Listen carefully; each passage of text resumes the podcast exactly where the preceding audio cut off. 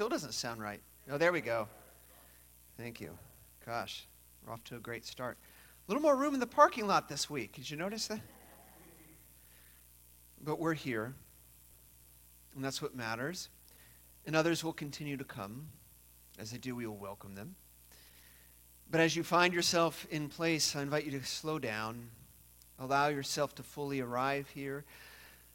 Take a few deep breaths so that your awareness might open up and recognize the presence of the living Spirit in, with, and among us.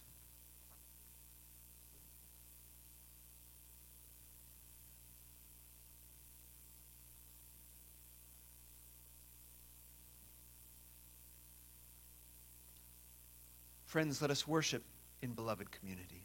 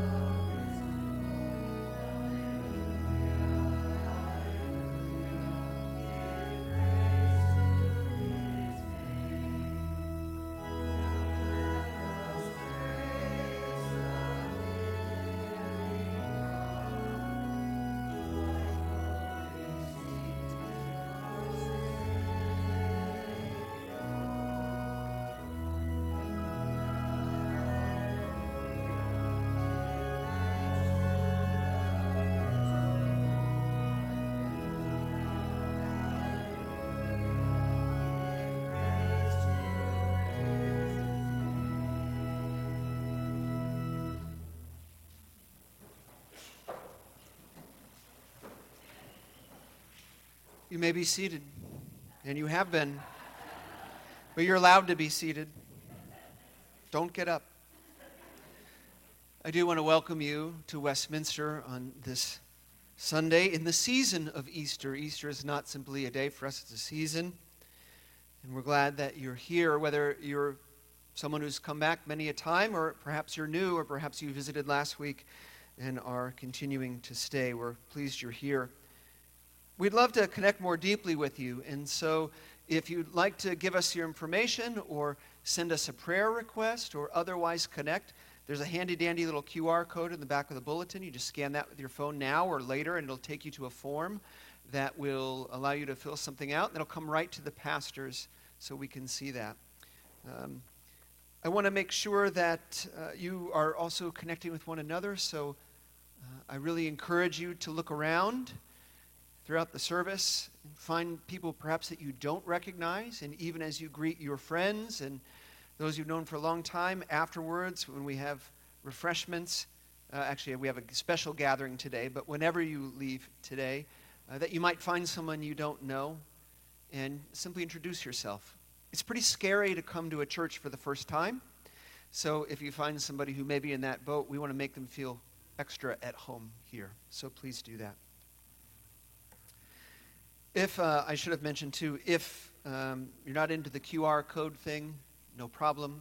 There's a little bit of white space below where you can simply write any information in. Yes, we will not leave you behind. And by you, I mean me. And um, you can simply hand that to me on the way out, or Bethany, were she here, or put it in the offering plate, and the ushers will make sure that we get it. Okay. And now let's let's join with one voice as we offer our community prayer together. Will you pray with me? Dead raising God. Sometimes we find our hopes placed in a tomb, our journey of faith blocked by stone. And then, through the power of love, you make a way where none seemed possible. Time and again, love rises from graves dug deep. We seek your resurrection in our lives and in the crucified places in our communities. We ask for a faith that remembers the triumph of your way. We call upon you in our own distress and tune our ears to the distress around us, trusting that in Christ your love will win. Amen. And our prayers continue in quiet.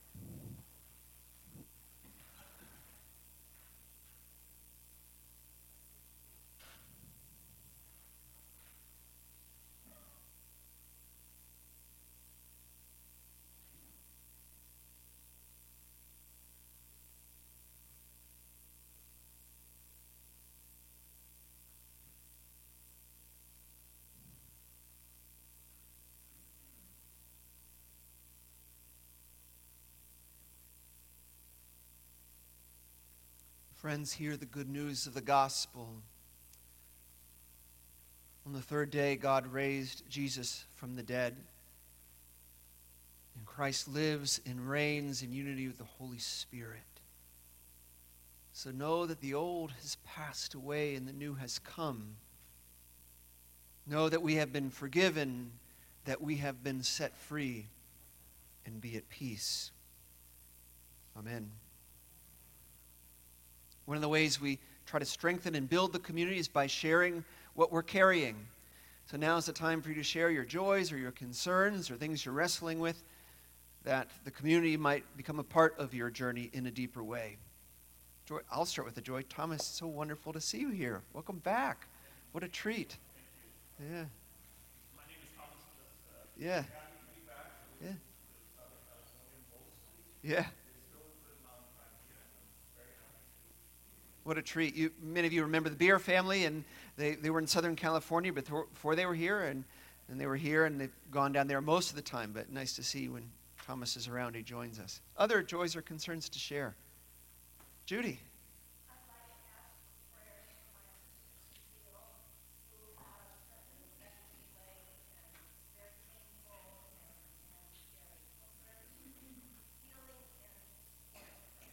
Judy asks your prayers for her sister Cecile, who's had an in- infection and some trouble with one of her legs. Quite scary.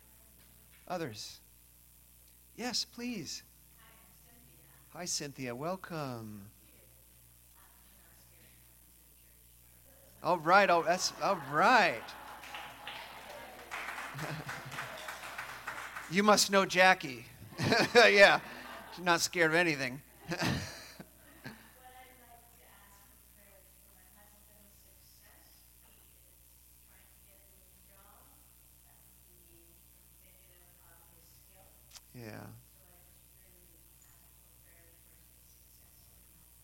Thank you. Cynthia, welcome. And she uh, asked for prayers for her husband uh, and for Christopher and his success as he seeks uh, a job more fitting to his skills. Yeah. Yes, please. Andrew.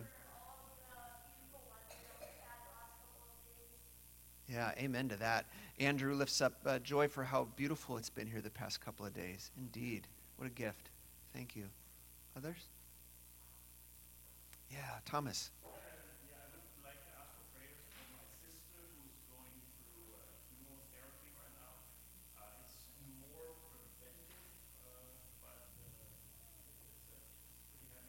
Yeah. Thank you. Thomas asks for prayers for his sister who's also going through chemotherapy. Sherry.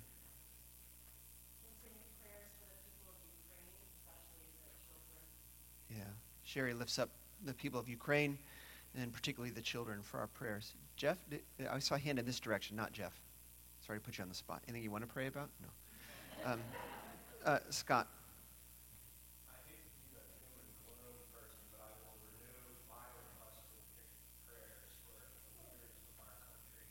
Yeah.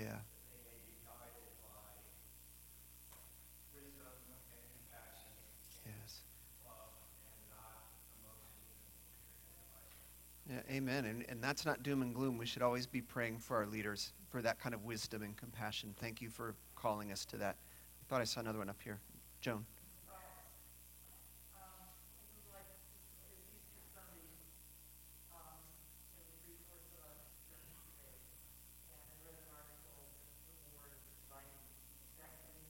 Yes, thank you. Joan reminds us that this is in the Eastern Christian Church, Eastern Orthodox tradition. Today is Easter. So we, obviously we join our hearts in celebrating with them, and we're mindful of the way that the war, Russia and Ukraine, uh, is dividing the Orthodox Church and communities in many ways. Thank you. I thought I said Barb. No, that was next. Yeah. No, thank you. Um, yeah, many of you, uh, some of you may not have heard yet, but uh, Karen Arnett did die last week. Karen was our longest tenured member of this church. Not quite a charter member, but this close. And a saint in every way. And she had a, a rather rapid illness. And both Barb and I were able to see her on Tuesday, and she did die Wednesday. The family really wants to have a, a service immediately. So we're looking at this Friday, and that's, I want to make sure to get the word out. Looks like we're going to have it at 11 o'clock. I will confirm that later today. Um, but we will make sure to put that in the e news so it gets around to you. But feel free to reach out to those you know who would like to be, be there, um, who aren't here today. Um, I'm not sure, but I'm guessing the deacons could probably use some help serving because I expect quite a crowd. So you might connect with Sandra Masson if you're willing to do something for that. But we certainly lift that lift up her whole family in prayer, and we open our own hearts as we grieve the loss of her. As I shared it at the 8:30 service, I sat down and it hit me. I, I'm still not ready to not see her here, as is the case so often. Let's pray together.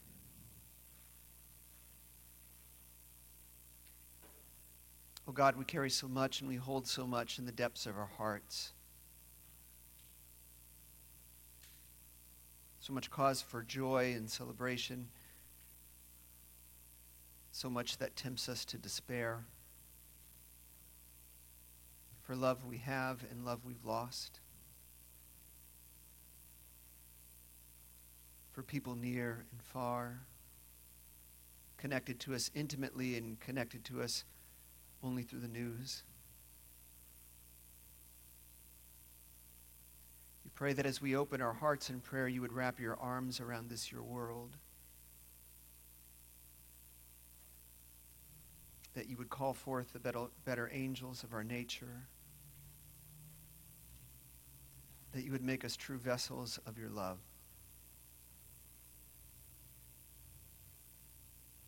So join us as one diverse people in the common prayer that Christ taught us to pray, saying, Our Father, who art in heaven, hallowed be thy name.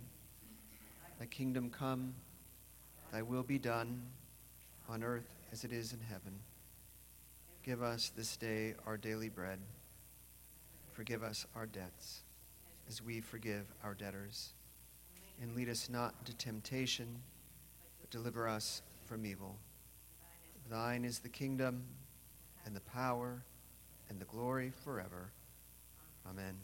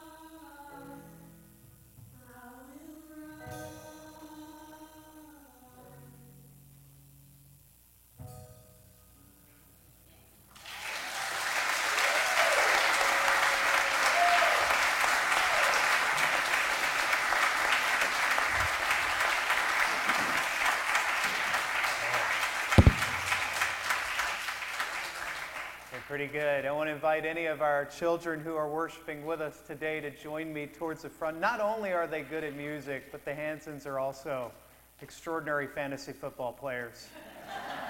Uh, you were in the church league, right? You, how, how did you do in the church league? Third. Third place. Who, who won that league? sorry, sorry, just, uh, just it's, it's open to anybody. It's, uh, it's open to anybody. Yeah, your father did. Your father got very lucky. Yeah, so, yeah, so. um, I, speaking of championships, I want to show you a picture. Here, I'll, I'll show it to you. You can sit there. You can sit there. All right, let's see. Here we go. Let's see. Here. Do you know who this is right here? Steph Curry. And what's happening here? Can you tell me? He champion. He won the championship. This is what it looked like after I won the Westminster Fantasy Football Championship. Uh, but yeah, so he looks he looks excited, doesn't he? Yeah. He does have a much bigger beard than I do. You are right about that. No, he yeah. has a bigger beard than Do you know? So, so this was a big celebration. This was a big event. Do you know what he did after this? No, I don't know either. Okay. Well, here, let me show you another picture. This is more personal for me. This was a big celebration in my life. Do you know what this is? Here, we'll ask Liam or, or Andrew if they can tell us what this is. Do you know what this is? Yeah, this is a marriage. Do you know who that is getting married? Married one, me. I look a lot younger. Jen looks the same. And so, now we got married here. Do you know what we did like the next few days after that? No, nobody knows. But we celebrate that day. And so here's why I bring this up. Last week was a really important day. What was last week? Easter. Easter. And we celebrate that day every year. We get really excited. We remember that Jesus suffered on the cross. Remember that Jesus comes back. But what happened after that? I know because you already told me in the Bible. I did. well, then what is it, so? Uh, what about what everybody else will hear it? Oh, okay, yeah. yeah, it, we sometimes confusing. Well, what did happen after Easter? Yeah, Thea, would you would you like to answer? Okay. Commission. Um, yeah. Well, I tell you what, you hold on to it because what we're going to do is we are going to find out what happened after Easter with some of our high schoolers, middle schoolers. They're going to join me. And this is our last day to get to be with our youth and our high schoolers this Sunday. Next Sunday, we will go back to our regularly scheduled programming, and they'll go back to doing theirs. Uh, almost, almost. So, join me. Now in peace. Go.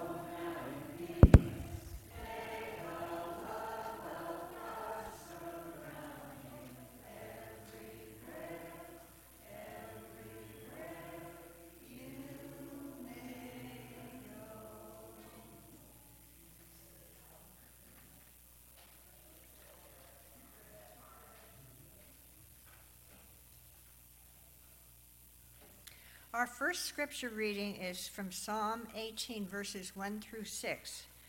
This is a psalm of David, the servant of the Lord, who addressed the words of this song to the Lord on the day when the Lord delivered him from the hand of all of his enemies and from the hand of Saul.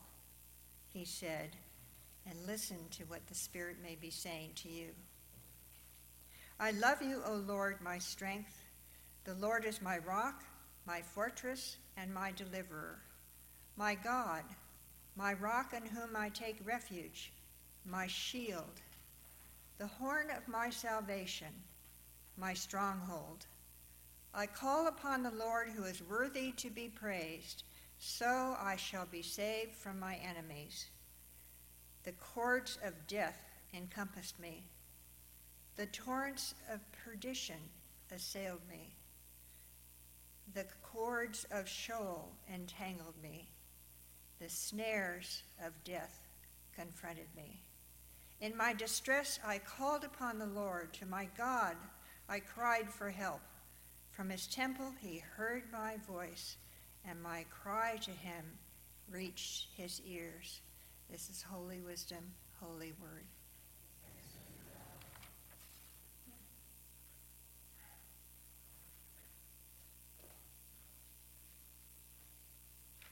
The second reading comes from Matthew's Gospel, the 28th chapter, verses 11 to 15. Continue to listen for what the Spirit might be saying to us right here and right now. While they were going, some of the guard went into the city and told the chief priests everything that had happened. That everything, of course, referring to the crucifixion and the reports now of the resurrection. After the priests had assembled with the elders, they devised a plan to give a large sum of money to the soldiers, telling them, You must say, His disciples came by night and stole him away while we were asleep.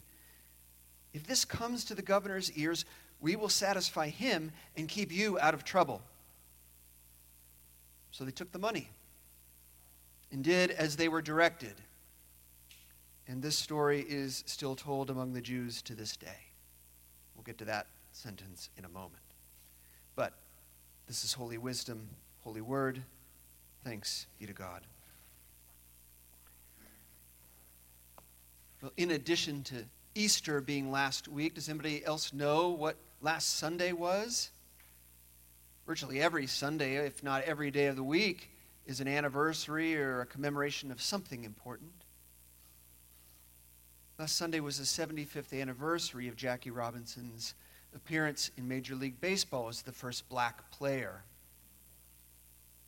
And if you were here last Sunday, you might see how that moment is emblematic of the themes that we drew upon during Easter. Namely, the ugliness humanity is capable of, and the capacity to birth beauty out of it and new life and possibility where things seemed impossible. So, whether or not you're a sports fan, maybe that moment can birth some hope in each of us and some inspiration. As much as Easter Sunday may have erased the ugliness of Good Friday and Jesus' crucifixion, Pretty soon it's a new week again, or the same old week, it sounds like it. You want to answer what happened after Easter? Well, you just heard it. Pretty quickly, folks conspire to cover it up. And notice I just said folks, but I want to give context to that. I mentioned a moment ago that that last line is a little tricky, and the Jews tell this story to this day. So a little context is in order because the text says, and the Jews did this. Well, to put it briefly, they were all Jews. This was an interfamily fight. Sure, there were, there were Gentile converts adding to the mix, but what, what you're seeing here is uh, a community or a set of communities within the same tradition working out its own sense of identity, which is quite different than us now Christians referring to they, Jews.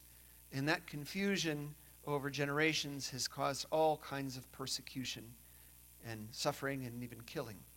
We want to get that straight. By the time Matthew was writing, there were a, a, a, couple of groups, more than a couple probably, of Jews. There were Messianic Jews, Jews who, who were following Jesus as the Messiah, and rabbinic Jews who didn't have that conviction. And neither one of them was the same kind of Judaism that Jesus would have been a part of. Because Jesus, like all the other Jews at the time, were Second Temple Jews. The center of religious life for the Jewish community was in Jerusalem in the temple, and the temple was destroyed 35 years after Jesus died and before Matthew wrote his gospel. So it's actually totally different. It's new communities trying to sort out what it means to be Jewish in light of the destruction of the Second Temple and in light of this whole Jesus event. So that's what's going on there. Good context to bring into the picture every time you hear those words thrown about. But let's return to the story and just stay within the confines of the story. Why would folks, when confronted with evidence, you could say, testimony at least, that Jesus had risen from the dead, why then would they persist in trying to cover it up and double down on their denial of him? Well, two answers come to my mind. The first is people like to double down. Perhaps we resemble that comment. It seems like in this particular historical moment, we have lived into that mightily.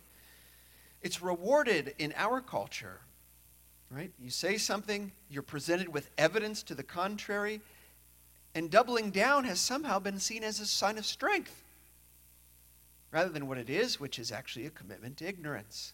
Never, or almost rarely, consciously, usually more functional ignorance. But there's something in us that has trouble in changing path, changing course when presented with new information. That's actually the less interesting of the two in my mind, for the purposes of for today at least. Why else would they have wanted to deny Jesus' rising to life after he'd been killed? The same reason they would want to deny him in his life before the crucifixion. Jesus Christ was a threat and I'll argue later, is a threat. He questioned the religious authorities of his own tradition, his own people. He didn't question the foundations of their faith. He rather questioned the community living up to them and the leaders living in to them. He called them to account on the basis of integrity, not of false premises. But more than that, his way of being may have threatened their very safety. Jews had carved out a, a, a, fairly peaceable arrangement with the Roman Empire. They were allowed to exist, to have their religion, to an extent to self govern. It doesn't mean it was always rosy. There were uprising in revolts, and some were clearly not contented. But largely, they found a way to make it work. And so now this rabble rouser comes along and some of his teachings and the stories about him uh, could be dangerous because they're a threat to any power. He spoke of a different kingdom. People started to put on him titles such as Lord, a title that was reserved only for Caesar. This was dangerous stuff. This could get them in trouble. And so it's understandable why they may want to put that down and push it away. And I might argue Jesus is a threat to us too. Maybe a more positive term, more helpful term, is a challenge to us. To likewise consider how we're living into the foundations of our faith and our best values, religious or non. How we're living with integrity, how we are loving others the way He called us to love, which is difficult.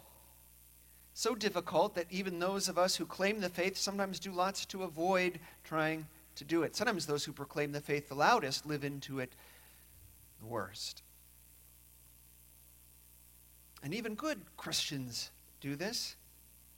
We used to uh, uh, joke in seminary about a, a, genre of Christian music that we affectionately, not so affectionately, referred to as Jesus is my boyfriend songs where all you do in the faith is you just sing how sweet and awesome Jesus is and how much you love him and how adorable he is and how in love you are, which conveniently keeps you from actually having to pay attention to any of his teachings or the life that he called us to live.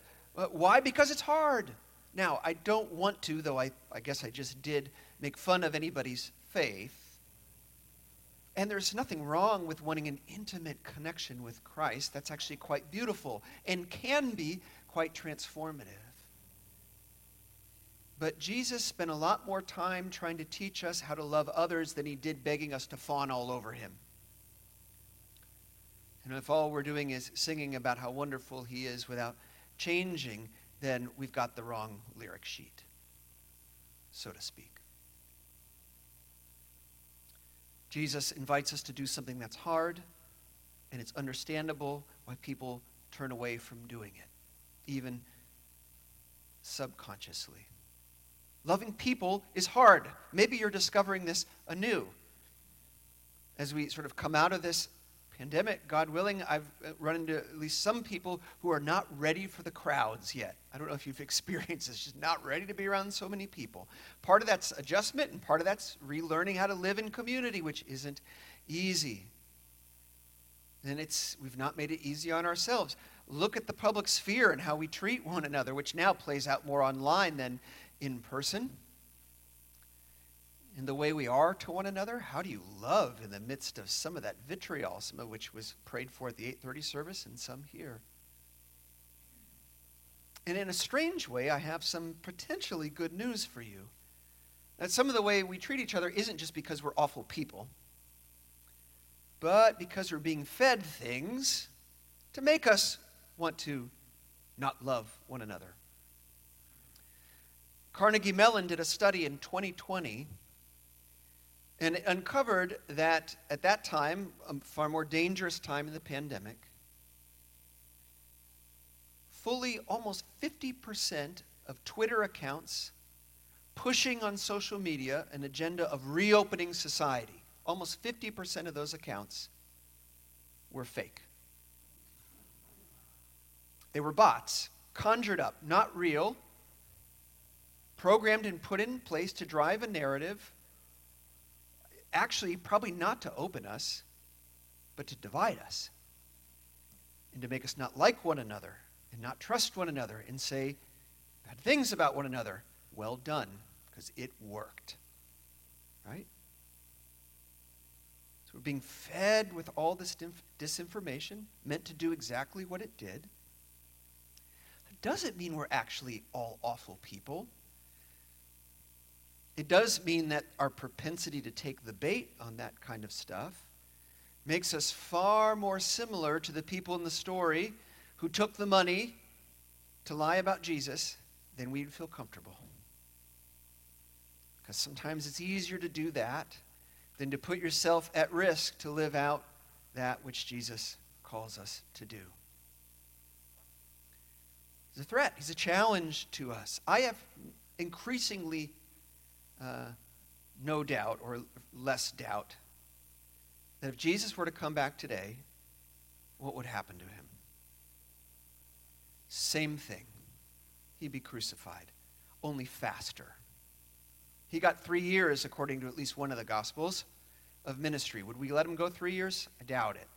The only difference is it wouldn't be Jews who would crucify him. They seem okay with him.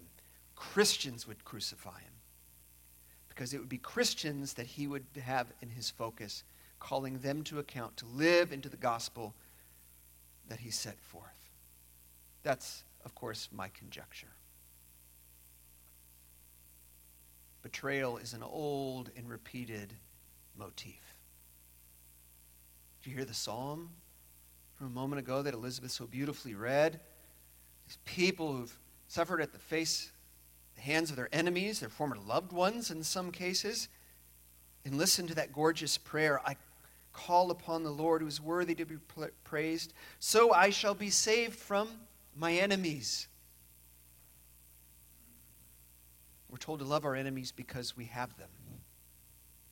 The cords of death encompassed me, the torrents of perdition assailed me, the cords of Sheol entangled me, the snares of death confronted me. In my distress, I called upon the Lord. To my God, I cried for help. This is not a dear God, thank you for these people kind of prayer. This is a dear God, please spare me from these people kind of prayer. It's actually a little bit cathartic to join in that prayer, you who have experienced that kind of betrayal, maybe participated in it unknowingly. To join in them with them, to know that we're not the first, nor will we be the last to experience that kind of pain. So, where's the good news? We're a week out of Easter, and you've already got us down in this. Where's the hope?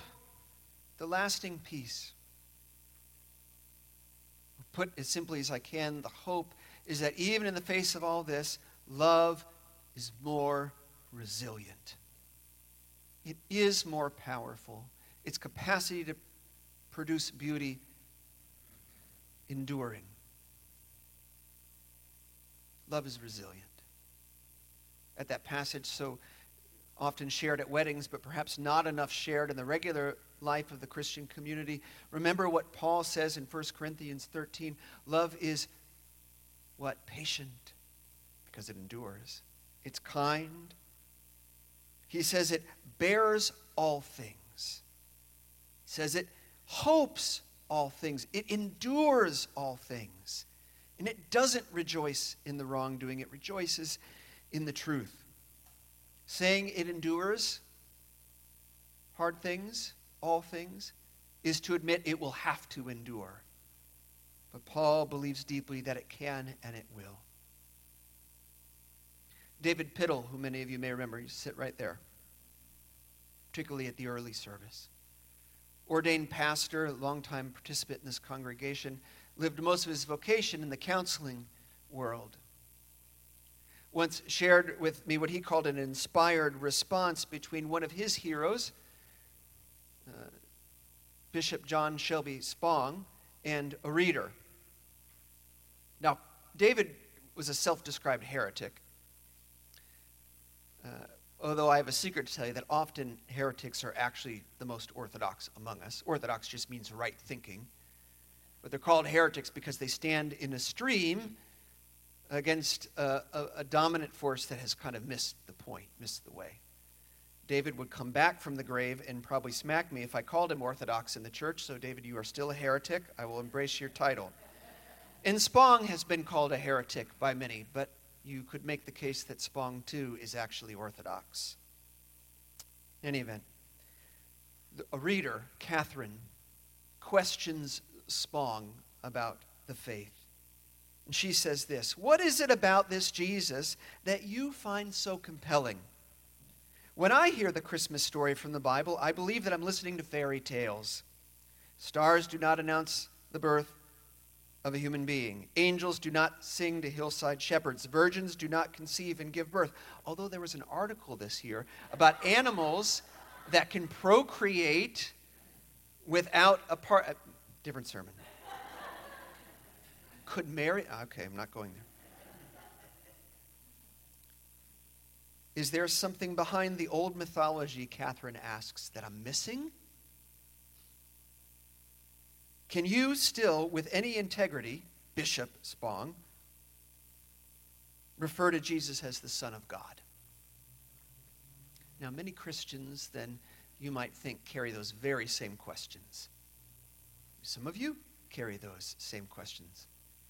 And it's unclear to me in reading Catherine's question whether she was bitter in trying to get him or she was genuinely curious and wanted to know, or maybe combination.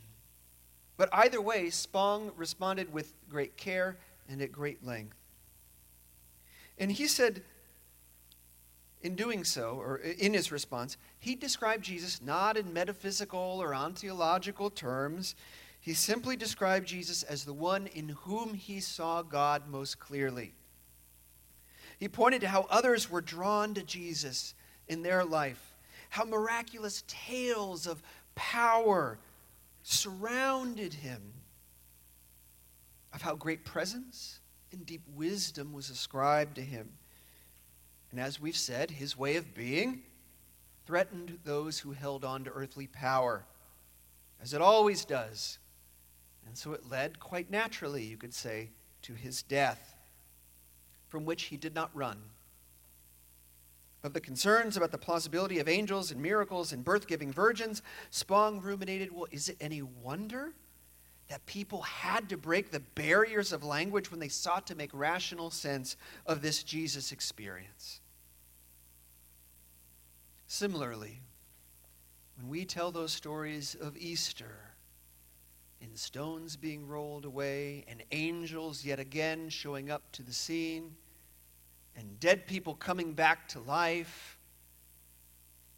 I don't know if our, if our task is to figure out exactly how that happened, but rather uncover the deep truth of that moment, which, if you ask me, is quite simply that love is resilient. That God's love that we see in that moment that can be born in us and manifest into the world again and again is powerful and strong and resilient. That's the gospel message. Jackie Robinson was a man of the gospel, a man of faith, as was uh, the president of the organization, Branch Rickey, who called him up to the Brooklyn Dodgers 75 years ago. We will not hold the Dodgers against him. In fact, uh, Branch Rickey once said, Robinson's a Methodist. I'm a Methodist. God's a Methodist. We can't go wrong. we will absolutely hold that against them. I think we can work with the Methodists. But they both knew what was going to happen when he took the field. And so Rickey wanted to test him. So they would practice doing things like uh, denying him service as if he were at a restaurant or at a hotel. He would call him names to see how he would respond. And one time he took a swing at him, right at his face, as he hurled a racial slur at him. And Robinson, drawing on the teachings of Jesus, just without flinching, looked at Rickey and said, I have two cheeks, Mr. President. Is that all? Our love is strong. It is resilient. It is fierce. That's the same love that 2,000 years ago rolled away the stone. 75 years ago, it knocked it out of the park. And the question for us is what will you allow it to do in your life tomorrow and today? Amen.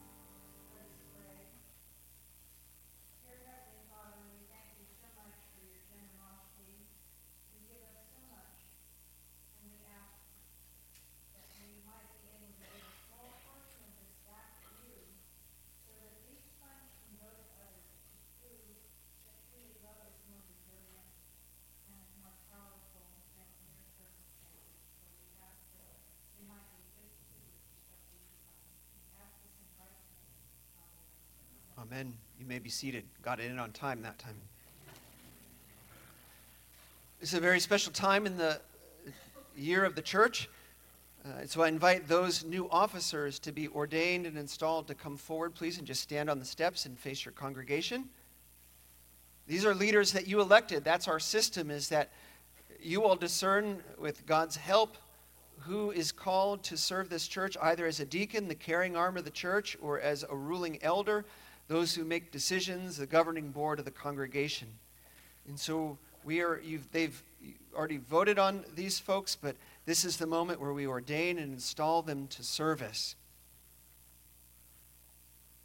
Friends, our Constitution reminds us that in baptism, each Christian is called to ministry in Christ's name. Every single one of us is called. But God calls some persons from the midst of congregations to fulfill particular functions so that the ministry of the whole people of God may flourish. In ordination, the church sets apart with prayer and the laying on of hands those who've been called by God through the voice of the church to serve as deacons, ruling elders, and ministers of the word and sacrament. And so you have before you uh, incoming deacons and ruling elders. And I have some questions for you. So, those of you who've been called into this service, do you trust in Jesus Christ, your Savior, acknowledging Him Lord of all and head of the church?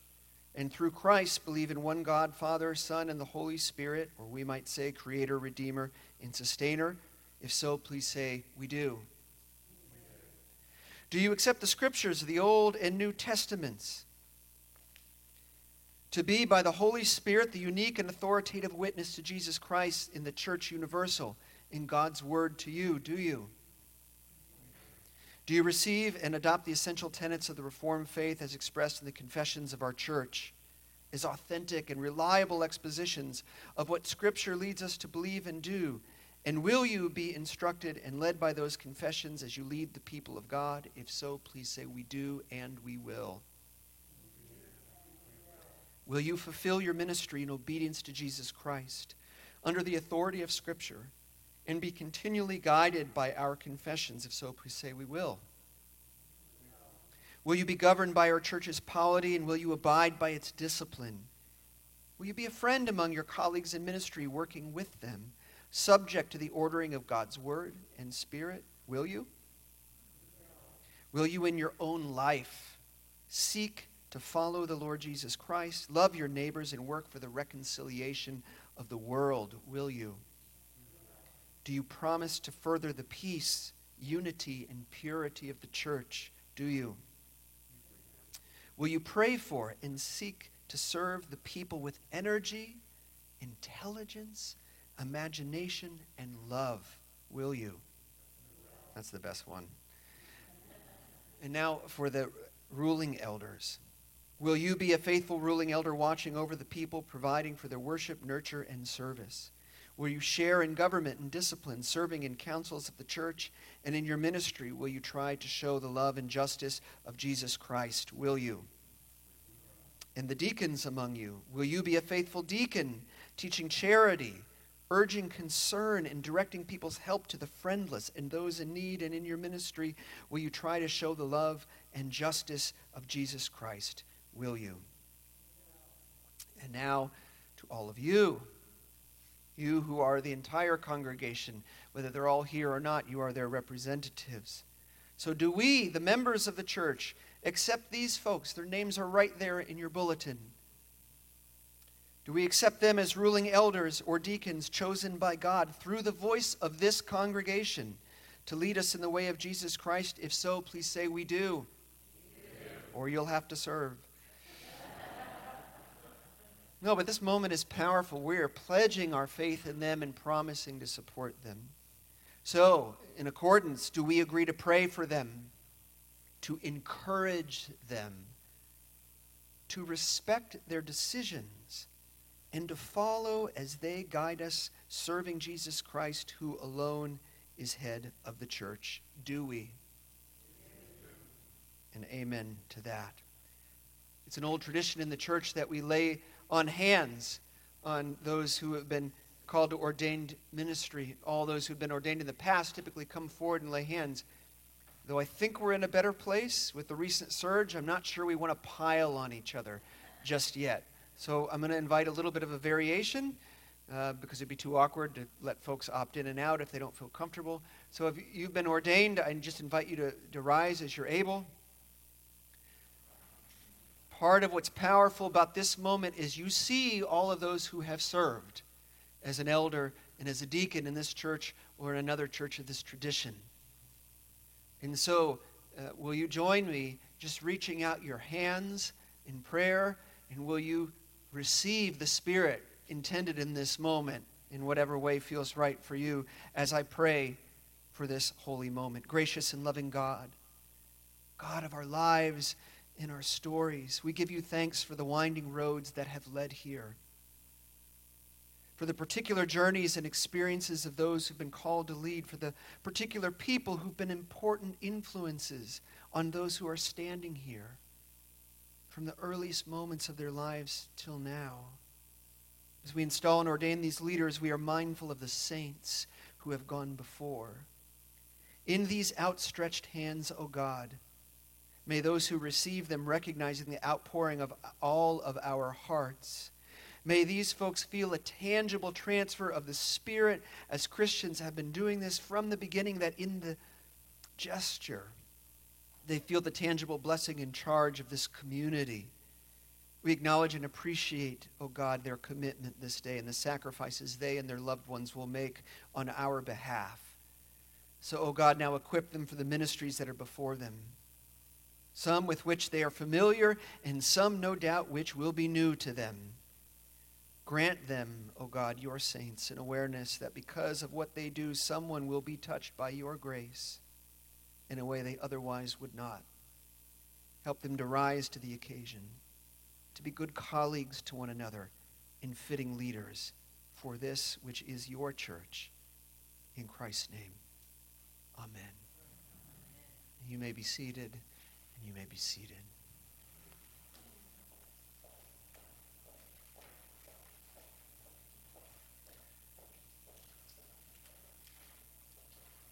As we move into a time of announcements and closing worship, a few things I want to highlight for you.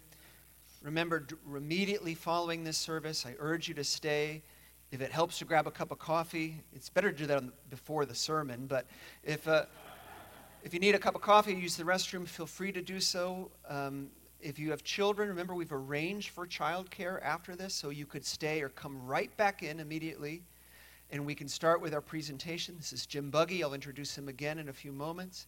He's, uh, I'm like, I'm seeing him as a guide for us in navigating this next important chapter in the life of the church, uh, continuing uh, to finish the project financially that we, that you boldly set out to do and accomplished, and then to dream together, the most exciting part about the next chapter of the life of this church. So there more will be said for that after the service. It will be recorded and distributed to everybody in the congregation. So if you know someone who isn't here, flag it for them. Tell them to watch their email inboxes, and in the next week we will send it to them so that we can get their feedback and participation as well. Uh, a couple other uh, important things I want to mention. First, I actually want to say about the sermon and the story I told. I alluded to this at 8:30, and I think I neglected to here. Robinson's tale is quite something of receiving that kind of abuse. But sometimes Christianity gets confused with the obligation to just absorb other people's abuse, as if that's what love looks like. And I want to make sure that if you're someone experiencing that kind of thing in your life, that you don't get confused into thinking that's your Christian duty. So if you or a loved one is in a situation of abuse, mental, emotional, sexual, or physical, uh, we can connect you to resources you need. That's resilient love, too. So I want you to make sure you hear that, lest you leave here with the wrong message. Uh, two others. Uh, first is, uh, and these are, these are um, exciting ones. First is, I want to report back to you on your contributions to the one great hour of sharing offering that comes with Easter. Uh, 54 people donated to that. Uh, in addition, 53 people gave to the Deacons Fund. Oh, I'm actually, this is a breakdown, I'm sorry. 53 people gave to the Deacons Fund, which was also a recent solicitation, which helps the caregiving of this church. 41 people gave to the One Great Hour of Sharing. The total contributions to the Deacon Fund was $7,390. Thank you for that generous offering. The total to One Great Hour of Sharing was $4,715. Those will go to those in need as well. And finally, I want to call on Kurt Peterson to say a word or two about an exciting opportunity to put your faith into service in a very direct way. Kurt.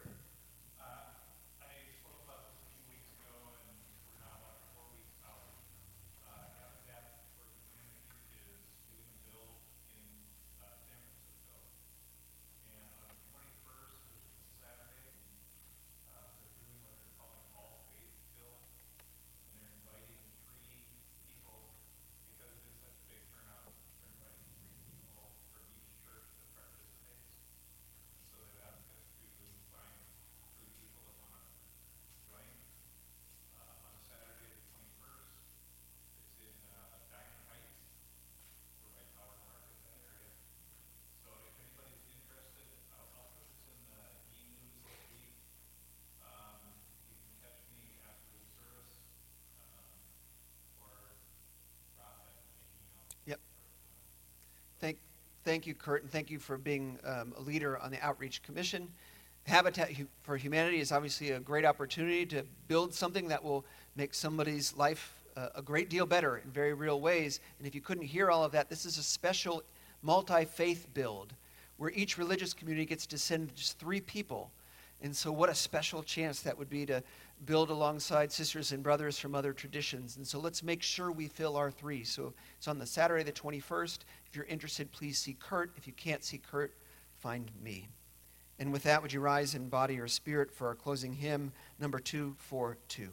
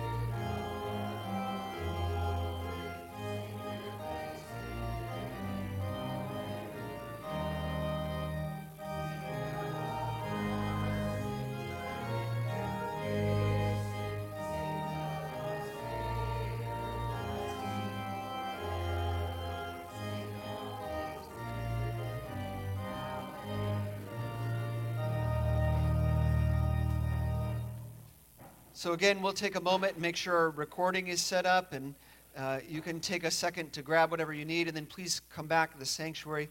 You might want to shift over in this direction too, because I know Jim will be projecting a few slides on the screen uh, so you can see a little bit better.